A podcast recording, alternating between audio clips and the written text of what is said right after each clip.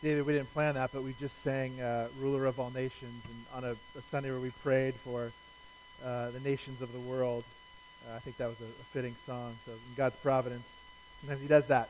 We sing things that are appropriate, and he brings them to mind in a timing, even though we don't know we plan it. So thanks, David. Well, hi again. I feel like I've been up and down a lot today. We're back. Glad you're here today as we wrap up Philippians, as we come to the end of Philippians. I hope it's been fun. It's been fun. I've enjoyed it. I've enjoyed opening this book together. I hope so. I hope it's been encouraging. I hope it's been a blessing to our congregation as we've gone through this small letter. I hope it was at a good pace as we've unpacked this letter together, and it's been a blessing to our church today. I won't embarrass her today, but somebody has a Philippians 4:13 shirt on today. I won't embarrass her, but in God's providence too, she didn't know we were doing that verse today, and we are. So maybe you'll find her in the gathering place today and say, nice shirt. Well, after today, we will have walked through every verse of Philippians. Some call this expository preaching. Expository preaching. It's something I'm passionate about, really passionate about. But what is it? When I say that term, expository preaching, what is it? I like this simple definition by a pastor named Alistair Begg. He said, expository preaching, it's the unfolding the text of Scripture. Unpacking, unfolding, in such a way that makes contact with the listener's world while exalting Christ and confronting them with the need for action. Expository preaching, it's unfolding the text, unpacking it, so that it comes into contact where we live with what's actually going on in our world and in our life, and allowing the text, the God's Word, to be the center of what we're doing, of what we're talking about. The Word in expository preaching guides the content of the sermon, and the text is explained and applied to our real lives for real action, he said there, Alistair Begg said. It's expository preaching. And when a preacher that does that, and an expository preacher walks through at many times entire books of the Bible or letters or big sections of Scripture at least, one of the great things that happens, and hard things, is you can't avoid difficult topics, can you? You can't. You can't avoid difficult topics. Topics like sexuality, homosexuality, marriage, predestination, God's judgment, the complementing genders, all those things that in our culture today cause our ears to kind of go bing, right? And cause us to kind of listen. A preacher that chooses to do that can't shy away from those topics, can they? Just because they're hard or difficult. Expository preaching doesn't let you do that. Well, today, you're like, what are we talking about today, right? Today we get to one of those topics, one that can be hard for pastors to talk about at times. The topic of money, the topic of even giving in the church. That can be hard for pastors, whether it's because they don't want to appear greedy, or the other end is be associated with kind of a prosperity gospel or preaching. It's a hard topic. But the topic of money is discussed a lot in the Bible, a lot. And there's all kinds of errors in the church even as we think about money, as we talk about money. Here's one extreme. There's a couple errors. One extreme is this. The super wealthy are the super spiritual. And if you just have enough faith, and if you just believe enough, God blesses those who've got their lives together. And so you look and see, well, if they're wealthy, that means they're the spiritual ones in the church. That's one extreme error. Okay. Or there's another one that says this: the poor, those who are most poor, tend to be the most spiritual. And therefore there's a solution to kind of sell it all, and to be spiritual, just got to get rid of everything and let it all go. They're actually two extremes that are really overly simplistic. And in some ways incorrect, actually. There's been wonderful saints and followers of Christ that have been absolutely wealthy. And there's been wonderful saints of Christ that have been poor. They're both extremes that have some incorrect views in it there. But at Bethany Church, we go where the text goes, and so we're here today. Paul is going to talk about giving. in the church and receiving gifts in the church and contentment in our lives and in the church. And one big secret, a secret he's going to let you in on today. He's going to let us in on today. Paul's a man who learned the secret which made his life of contentment possible and his candor about gospel giving conceivable. And this morning we're going to unpack this secret together. We're going to explore three closing remarks today. Three closing remarks to shape our own contentment now and our own giving as we think about money and giving in the church. So hopefully, what am I going to say next? You got your outline? Hopefully you got it there. Grab your outline, have it open. Hopefully you got a text open as well to the end of Philippians chapter 4 as we wrap up our series, The Center of Joy, with our first closing remark. It's this one. We're going to look at Paul's attitude, it's easy to remember, of gratitude. You've heard that before, but it's easy to remember. Paul's attitude of gratitude I want us to see as we unpack this passage today. Take a look at verse 10 with me. He begins, I rejoiced. He said that a lot, hasn't he, in this letter? I rejoiced in the Lord greatly that now, at length, you've revived your concern for me. You were indeed concerned for me, but you had no opportunity.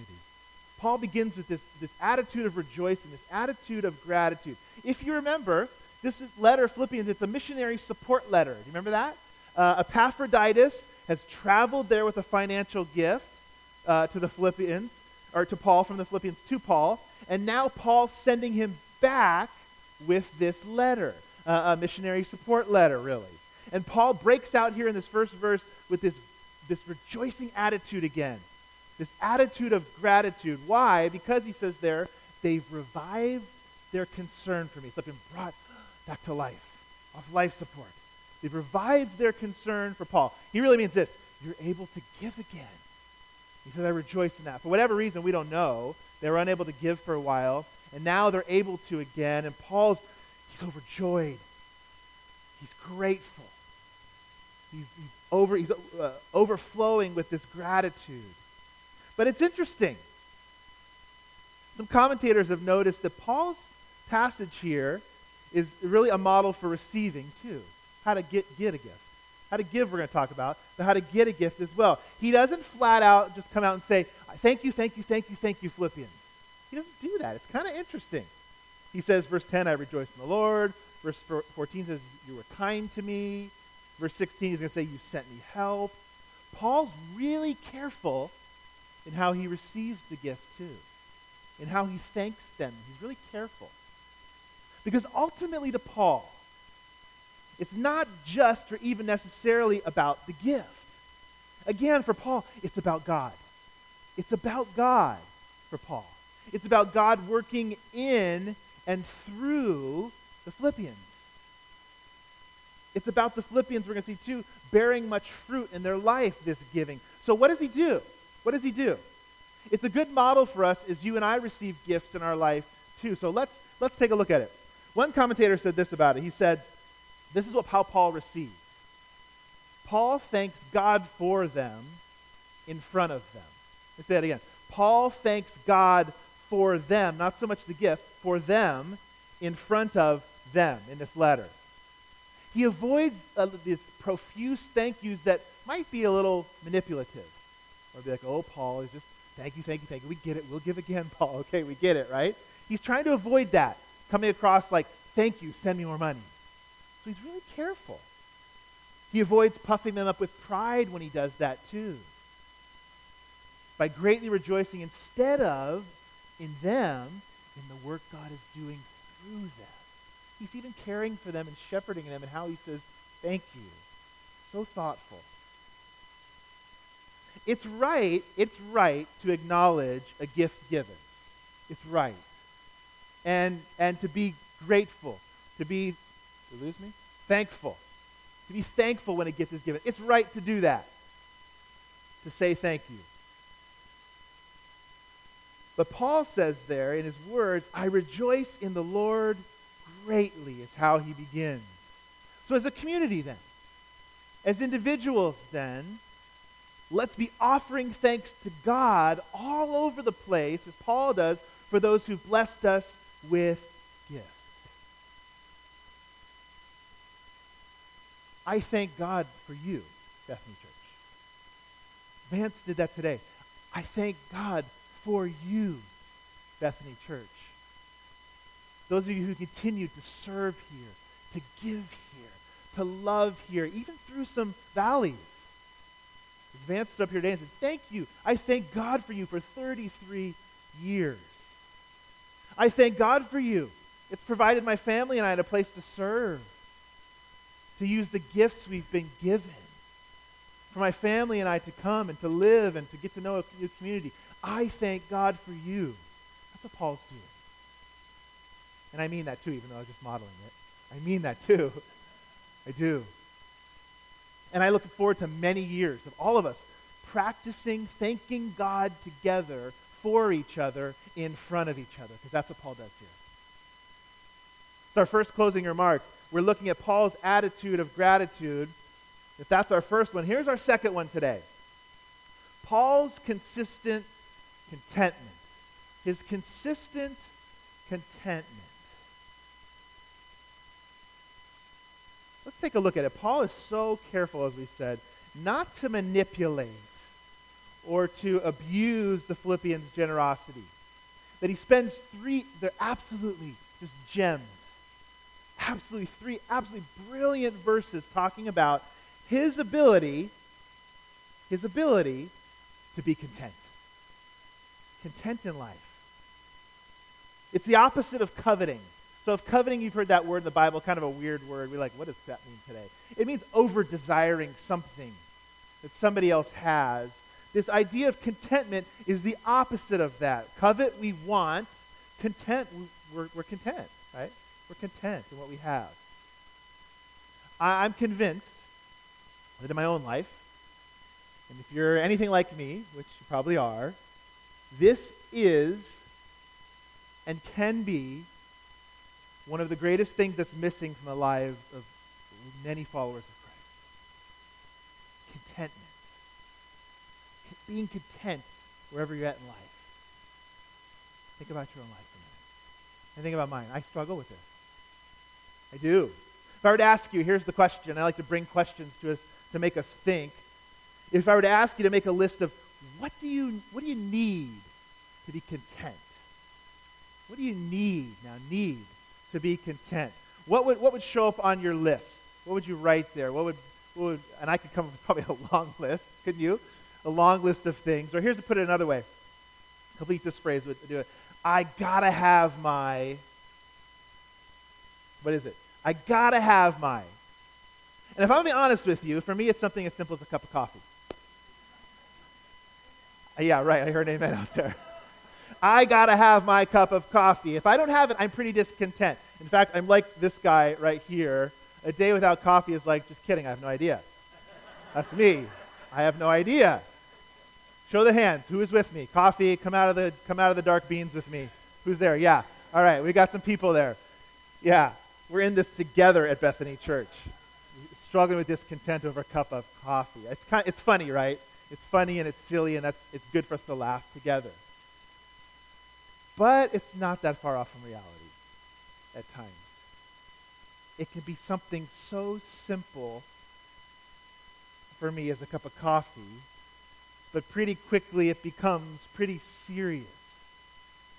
How many little things, and big things too, can get out of whack in our life and make us grumble or anxious or discontent with God? I'm like, Robin, we're out of coffee. You know, it's like, all right, easy there, guy. You know, we'll get some coffee, right?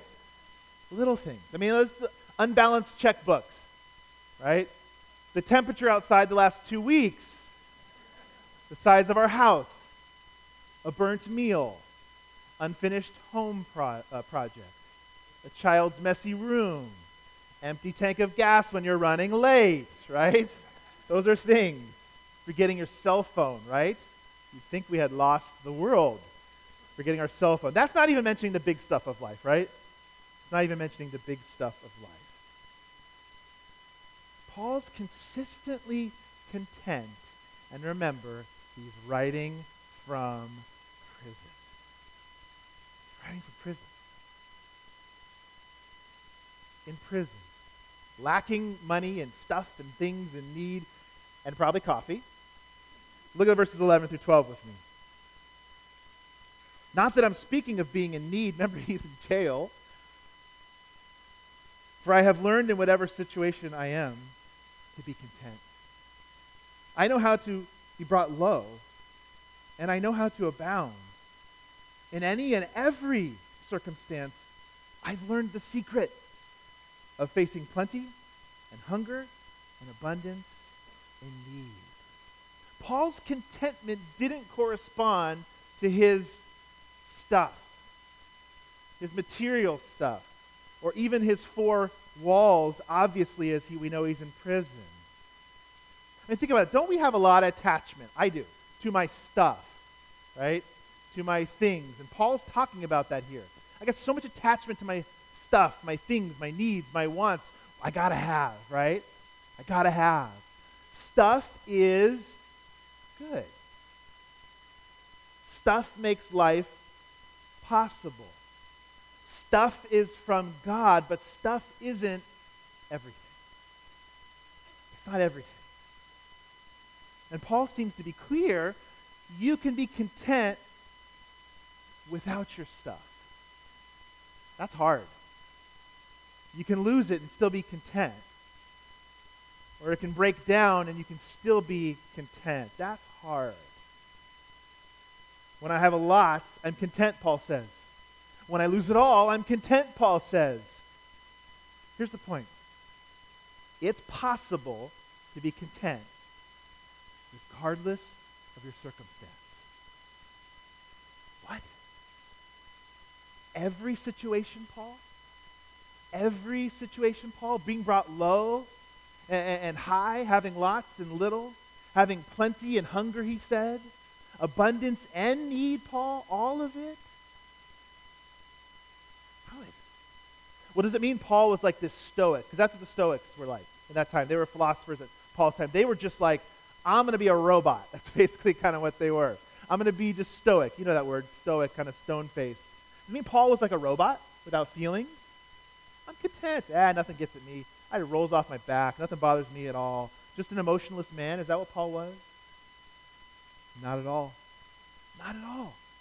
It doesn't mean that we become, as Christians, some immovable robot without feelings. It doesn't mean that at all. Paul, as we know, was a great feeler, wasn't he? We said rejoice for probably the 20th time in our reading today. He was a great feeler, a deep feeler, deeply emotional probably. How many times have we said, can he say in one letter, I am rejoicing? It's like Paul skipping on rooftops, like, who is this guy? You know, he's just overjoyed.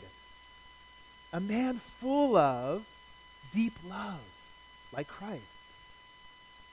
And frankly, it's a level of emotion and expression that even at times scares a lot of us men. Doesn't it? We see Christ weeping. He weeps all the time. But he was bold and strong, wasn't he? And Paul's similar. He's bold and strong and in jail, and yet he is a man that's a deep feeler. And yet Paul had become a man whose circumstances couldn't move him. Couldn't move him.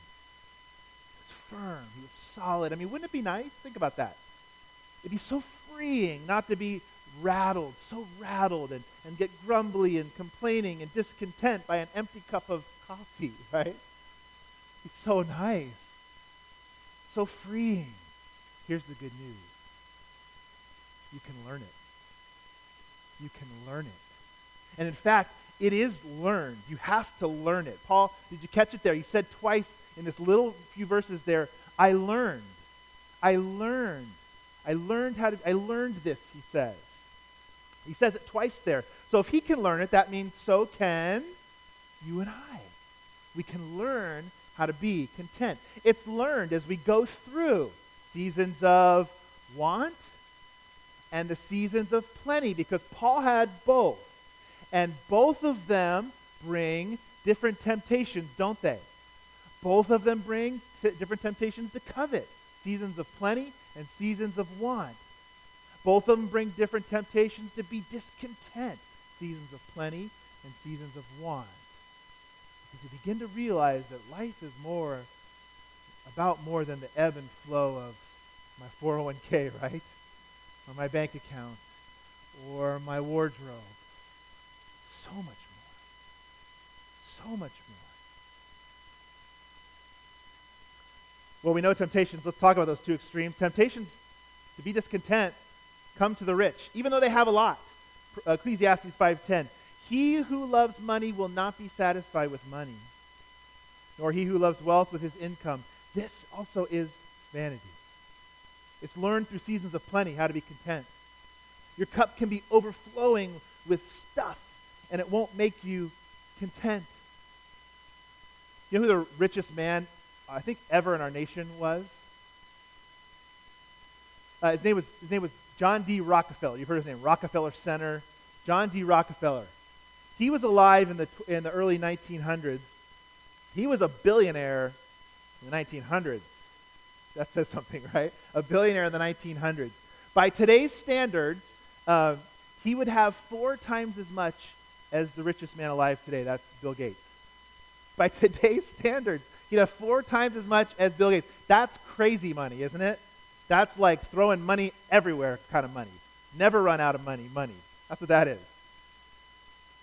When a reporter asked him how much money is enough, you know how he responded? Just a little bit more. Just a little bit more.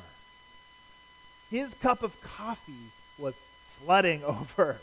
He was flooded, and he was discontent. He was discontent. It's learned through those seasons of plenty because stuff really, we all know that. At the end of the day, it can still leave us discontent. But it's learned through seasons of poverty too, and Paul had both. As I said up top, there's also this false idea that to be poor instantly means you're more spiritual. And it's just not true. There's just as much opportunity when you are yourself in times of need, isn't there? To stare at somebody else's overflowing cup, to stare at the bottom of your own empty cup, and covet. Be discontent. Want what others have when you're poor too. Both. But Paul says contentment can be learned through both of those, or most of us are probably somewhere in the middle of that, or somewhere on that scale. Probably not the extremes of Rockefeller, I know, like that, right? And most of us have a meal tonight. Contentment can be learned. It's a secret, though. It's the secret. You want to know the secret? Do you want to know the secret? I hope so, right? I mean, I hope you want to know the secret. This secret, when you go through the ups and downs of life, realizing that it doesn't really matter what stuff is in our cup. You realize when your cup is filled with Christ. That's the secret. We've been talking about it week after week, and we come back to it again as Paul does. It's not so secret that the world doesn't know it. It's not so secret that Paul's never said it, but that's the secret. That's the secret Paul learned. You can learn it. Our contentment, Christian, your contentment comes from Christ. That's where it comes from. That's why Paul can say the things he says. And when our contentment comes from that, when our cup's full of Christ, first and foremost, it makes you flexible. It makes you adaptable. When those seasons come and go of want and need, and with Paul you're able to say, in all things I can be content because I realize what I really need to be filled with is Christ. That's what's going on here for Paul. He had learned that secret better than maybe anybody else alive at that time. But he learned it. So don't be discouraged. You can grow too. You can learn it too. I can learn it too. There's the secret. Verse 14. It's on somebody's t-shirt today. It says this. I can do all things through him who strengthens me. Probably the most tattooed verse in all the Bible. I can do all things through him who strengthens me. C.J. Mahaney got it right. Paul learned the secret because he learned to give attention to the Savior. That's what's going on here. That's what Paul's saying in this verse. It probably is a better translated, I can do these things in this context.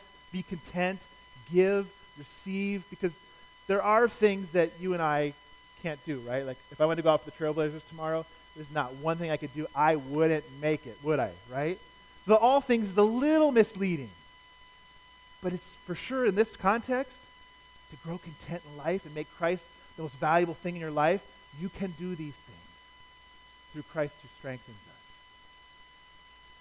So how are we strengthened? I want to be strengthened. I know you do too. How are we strengthened? I'm going to keep riding this metaphor all the way out. How does it happen? Like those coffee beans? How do you get a rich cup of coffee? They got to soak, don't they? They got to soak. Our hearts, you got to soak them in the gospel. You got to soak them in Jesus Christ. In other words, you got to marinate them. For those of you grillers out there, you got to marinate your heart in the gospel. That's how you learn the secret. You got to soak like those coffee beans to become rich and full. We got to soak in Jesus. That's why I'm going to never stop talking about Jesus. And I want us to never stop talking about the gospel here at Bethany. Because when you do, you change and you learn, as Paul says, you can learn it too, he says. So we gaze at him. We sing about him. But that only can happen if we spend time with him, right? Whether it's one-on-one time, corporately here, that's the only way it can happen, that your cup can be full of Christ. You got to soak. That he becomes so valuable. Paul's words are shocking. So valuable that he can say, I'm content regardless of what happens. Because that stuff can go, but nobody can take him from you. You know that? If you've got him, he's always yours. If your cup is full with him, it's always full with him. He can never take that away. Consistent contentment found in Christ. Well, Paul goes there because I think he's getting us ready to talk about giving, about letting some stuff go, giving financially even here. He shifts back to encouraging them all the more because they have become content in Christ and freed to give, the Philippians have. They've blessed Paul immensely. You see that connection? A content person can give of her stuff, can give of his stuff for the gospel because they're content in something much deeper and richer than the thing they're giving. A content person can give. So it's our final closing remark of this letter as we wrap it up. Paul's guidelines for giving. We're going to look at 4 of them pretty quickly here to wrap it up. His guidelines for giving. As we look to pattern after Paul the receiver, we're going to look now at the Philippians as givers, as Paul says 4 things about giving here. A side note, as we talk about giving here, giving is for those in a church context that I truly believe that once they say, this is my church home. So if you're a guest today, if you're visiting today, in a peripheral way these things apply to you, but they really start to begin to apply once you say, this is my church. This is my home. These are my people, okay? Just a little side note. How often do you and I, or at church, do we kind of just give and not think much about it? The bag comes by and we kind of have that line of thought, another Sunday, I guess I'll give. We're supposed to give, and so another Sunday I'll give, and we put our offering in, and we kind of, the bag goes. We don't really think about it again. Paul gives it a purpose here. An overwhelming, wonderful purpose. We're going to lay out a quick theology for giving. That's what he does at the end of this letter. A quick theology for giving to close. A theology that shows us that giving is actually beautiful. It's beautiful. And it's wonderful, and it's joyful, and it's a privilege, and it's a responsibility. So let's look. First guideline for giving is this. It's a partnership. It's a partnership. When you financially give, as the Philippians did to Paul, when you give to support your local church, you enter into a partnership. Look at verses 14 and 15 with me. Yet it was kind of you to share my trouble. And you Philippians yourselves know that in the beginning of the gospel, when I left Macedonia, no church entered into partnership with me in giving, there it is, and receiving, except you only. Paul lays out this inseparable relationship or connection between giving and partnering in the work of the gospel that he's doing. When you give, and want to make that clear at Bethany, when you give, it's not just some disconnected exercise. You are furthering gospel work. At Bethany Church, and as we see advanced today, abroad even. Think about that. Abroad even. Your giving does that. You partner in the work. You become a partner with Bethany Church when you give. And our mission, helping people follow Jesus. Paul says that the Philippians, they were early givers. They got in pretty quick with Paul. They were early givers, even though they didn't have much in their cup. We hear in, I think, 1 Corinthians it is. They didn't have much. And Paul calls it a partnership, a connection. They had entered into the mission with him through giving. And when you give, when I give, when we do that to the local church, we enter into its mission by investing in it and the work it's doing. But there's always another side. When we call a church our home church and don't give, then the opposite would be we don't enter into that partnership, do we? And we tend to function then more, rather than partners, more like consumers or a customer, rather than, as Paul says, you get to be a partner. I'll let Francis Chan say it, not me. How common is this in local congregations? All congregations. This isn't a zeroing out or a zeroing in on Bethany today. This is a church issue. This is a church issue. How common is it in local congregations to receiving benefits but giving nothing in return? When a person's receiving sound instruction, which leads to life and godliness, and when a person's receiving pastoral care, they have the privilege and the responsibility of giving to support the mission of that church. That's a partnership.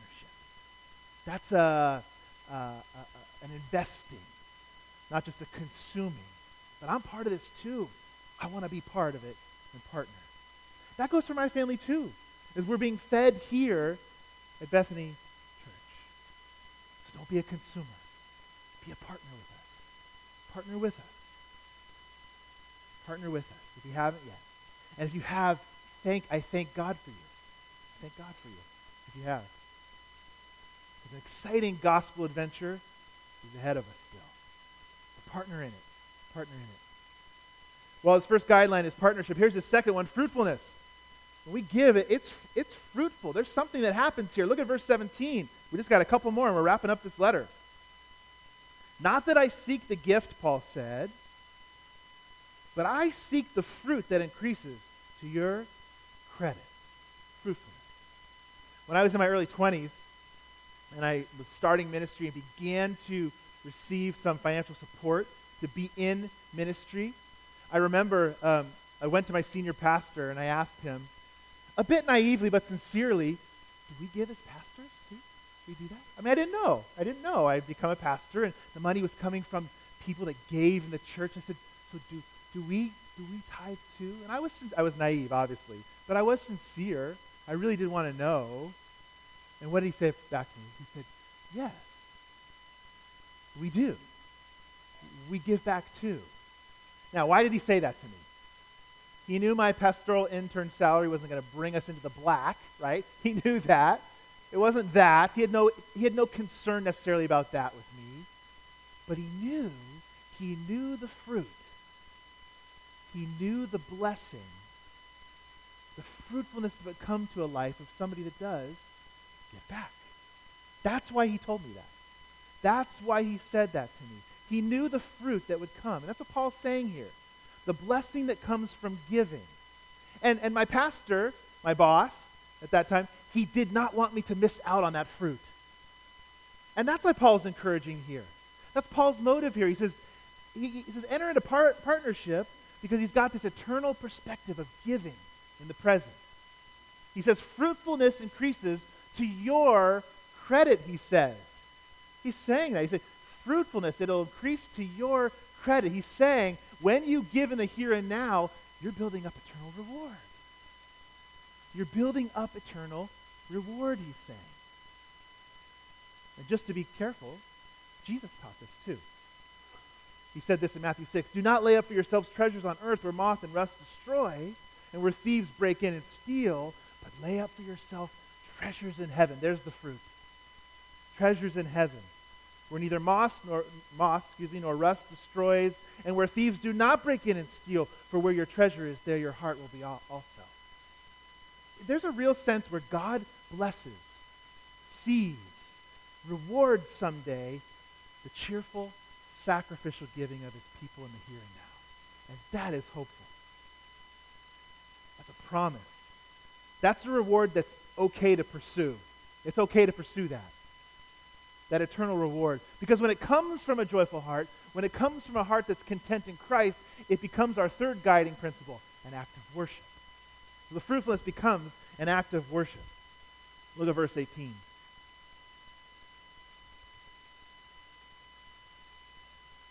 He says, "I've received full payment and more.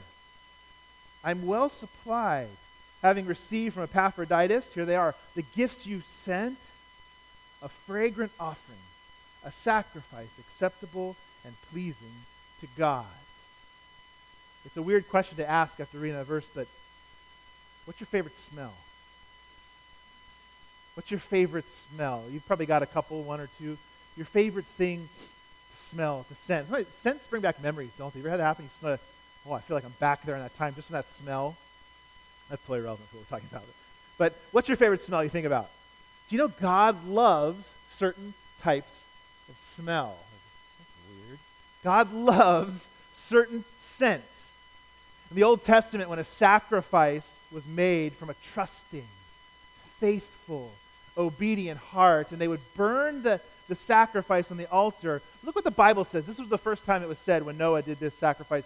"And when the Lord smelled the pleasing aroma of the burning animal, the sacrifice, the Lord said in his heart," it was pleasing, "the Lord said in his heart, I'll never again curse the ground because of man. The intention of man's heart is evil from his youth. Neither will I ever again strike down every living creature as I have done." Obedient, giving to the Lord. He loves the smell. It pleases him, as he said there. A pleasing aroma. That's what Paul's alluding to here in this passage. Probably these very verses. He loves that scent, that smell. It pleases him. Now, not in the sense that it earns us any more favor with him. We're saved by grace alone, through faith alone. You know that. We know that. Not our sacrifice, but Christ. But because of Christ's sacrifice, because Christ gave so much, an obedient heart that's overflowing with a joy and a love to enter into partnership that gives back to God, he loves that. And it pleases him. It smells good to him. It smells good. He loves it. He knows what you've given. I never will. I won't. I don't want to. But he does. He knows what you've given. And it's an act of worship. It smells good to him. But it's hard. So Paul ends with trust. Our final guideline for giving today. It is an act of trust, isn't it? It's hard to enter into. It's an act of trust. Verse 19, that's why he says this, "And my God, he will supply every need of yours according to his riches in the glory of Christ Jesus." It is an act of trust. If we're honest, nothing like the topic of money brings more fear to us, does it? Or causes quarrels between spouses, right? You know that. I know that. We know that. It causes anxiety. It causes stress. It causes sleepless nights. All of those things. But think about it for a minute. The one who created the world from nothing. The one who holds it all in his hands. The one who gave up his son for us. The one who's sovereign, not over every atom in the world, but over every penny too. Sovereign over it. The one who lived poor so we could be spiritually rich. That's the one we're trusting. That's the one we're entrusting our giving with. That's the one we're entrusting our finances with as we give. So trust him as you give. Paul says, will he not supply everything you need to make it through this life? It's not a promise necessarily of riches, that you're going to be Rockefeller. It's not that. But it's a promise of provision. He will provide. And he's provided eternal life. So trust him in the here and now as we give. Trust him as you give that Christ is enough. And Paul, he knows that. And I pray that we do too. And what does he do? He breaks in, as he always does, to this overflowing praise to God at his provision. Look how he closes the letter. To God, to our God and Father, be glory forever and ever. Amen. Greet every saint in Christ Jesus. The brothers who are with me greet you. All the saints greet you, especially those of Caesar's household.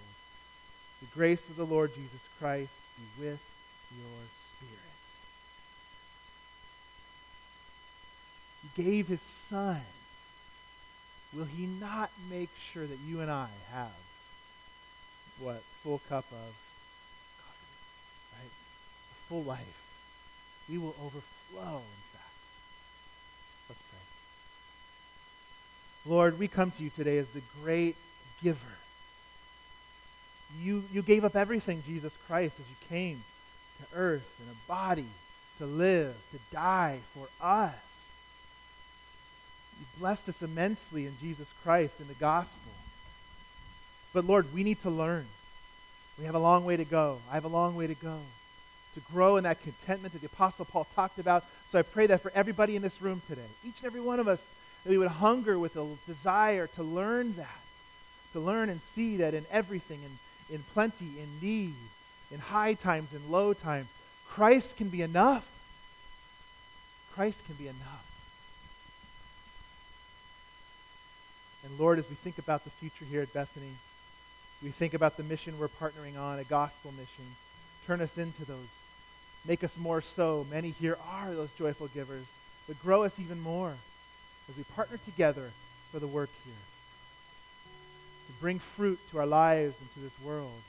In acts of worship, may we trust you as we give. Because you have freely given. In Christ's name we pray.